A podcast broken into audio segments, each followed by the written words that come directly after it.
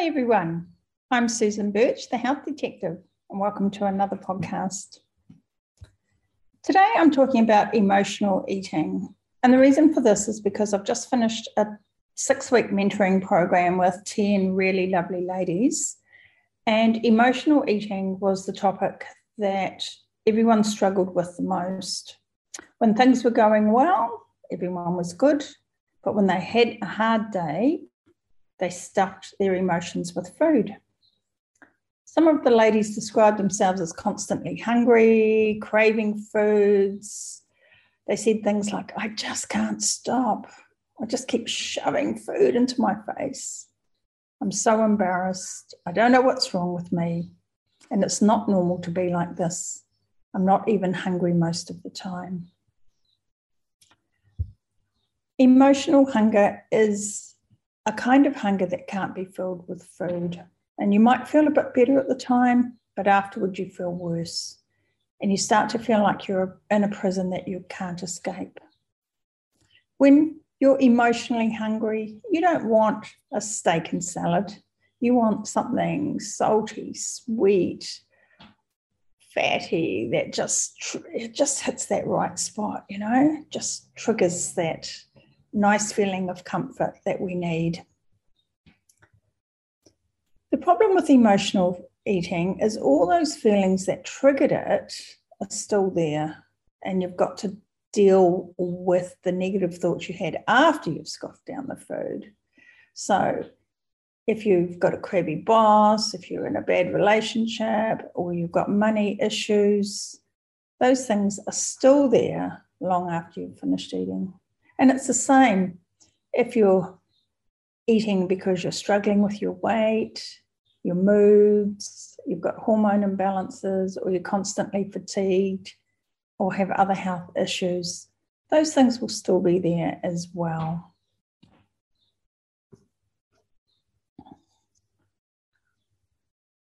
The key to solving emotional eating is taking a look at your self worth.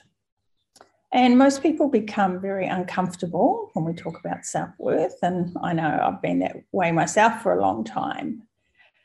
We all say, yeah, of course, I value myself. But then our actions often paint a very different picture. When we feel anger, resentment, fear, loneliness, anxiety, shame, eating reduces the intensity of those emotions and we feel better in the moment until the guilt and the negative self talk kicks in again. But if we had really high self worth, we wouldn't go home and stuff ourselves with unhealthy food just because the boss was crabby or because we'd gone into the dress shop and we thought the checkout girl was judging us for our weight we would go home and take care of ourselves because we're worth it and we deserve to take care of ourselves. And those things wouldn't matter. And this was the most important breakthrough that my ladies had over the last six weeks. They came to realize that they valued everyone else more than themselves. They would constantly jump and do things for other people, and yet they wouldn't do things that were important to them. They just kept putting things off all the time. They found they were constantly comparing themselves to everyone else. Did they weigh more?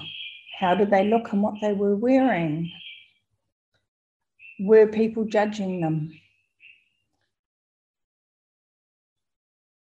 The ladies started to realize that they had set these standards for their own weight and body image, for their own fitness, their career goals, and for their life or lives that they didn't expect their friends and family and other people to live up to.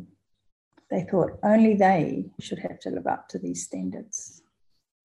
And this created a self imposed prison where they spent all day attacking themselves for not having the power and the motivation and the energy to achieve all those beliefs they had about themselves. Once the ladies began to understand that taking care of themselves was based on their own thoughts and whether they believed they were worthy of a good life, then things began to turn around.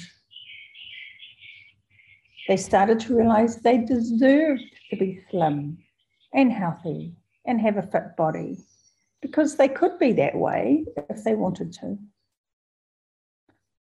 they began to understand that the emotional eating wasn't because of the stresses in their lives, it was because of how they thought about those stresses. When they felt they needed wine and chocolate because the boss had been crabby or someone had judged them at work, they found they were able to step back and ask themselves is this what I really need right now? Is drinking this and eating this serving my purpose for a better me and for the life that I deserve?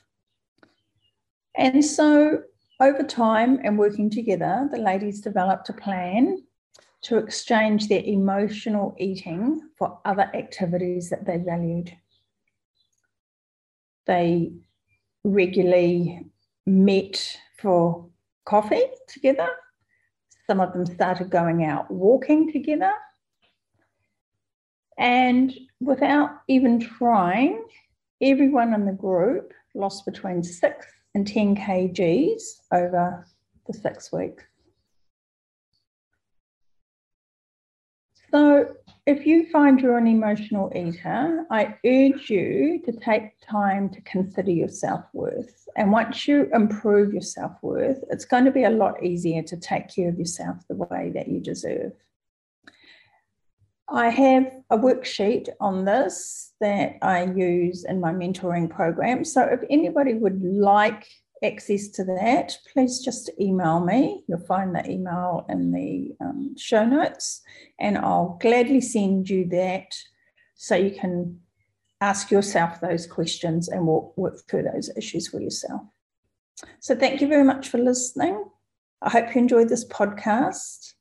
Please subscribe, like, and share. And if you've got any questions of your own about weight loss, health, nutrition, and fitness, please just email them to me. I love answering your questions. You can find all my videos on my YouTube ch- channel, Susan Birch, the Health Detective. There are over 140 of them now, and many of them are from health experts from around the world talking about all sorts of health topics. And you can now hear my podcast on all the usual podcast apps.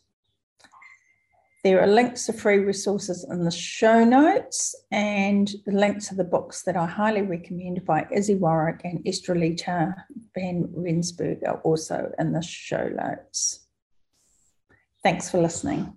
Have a good day.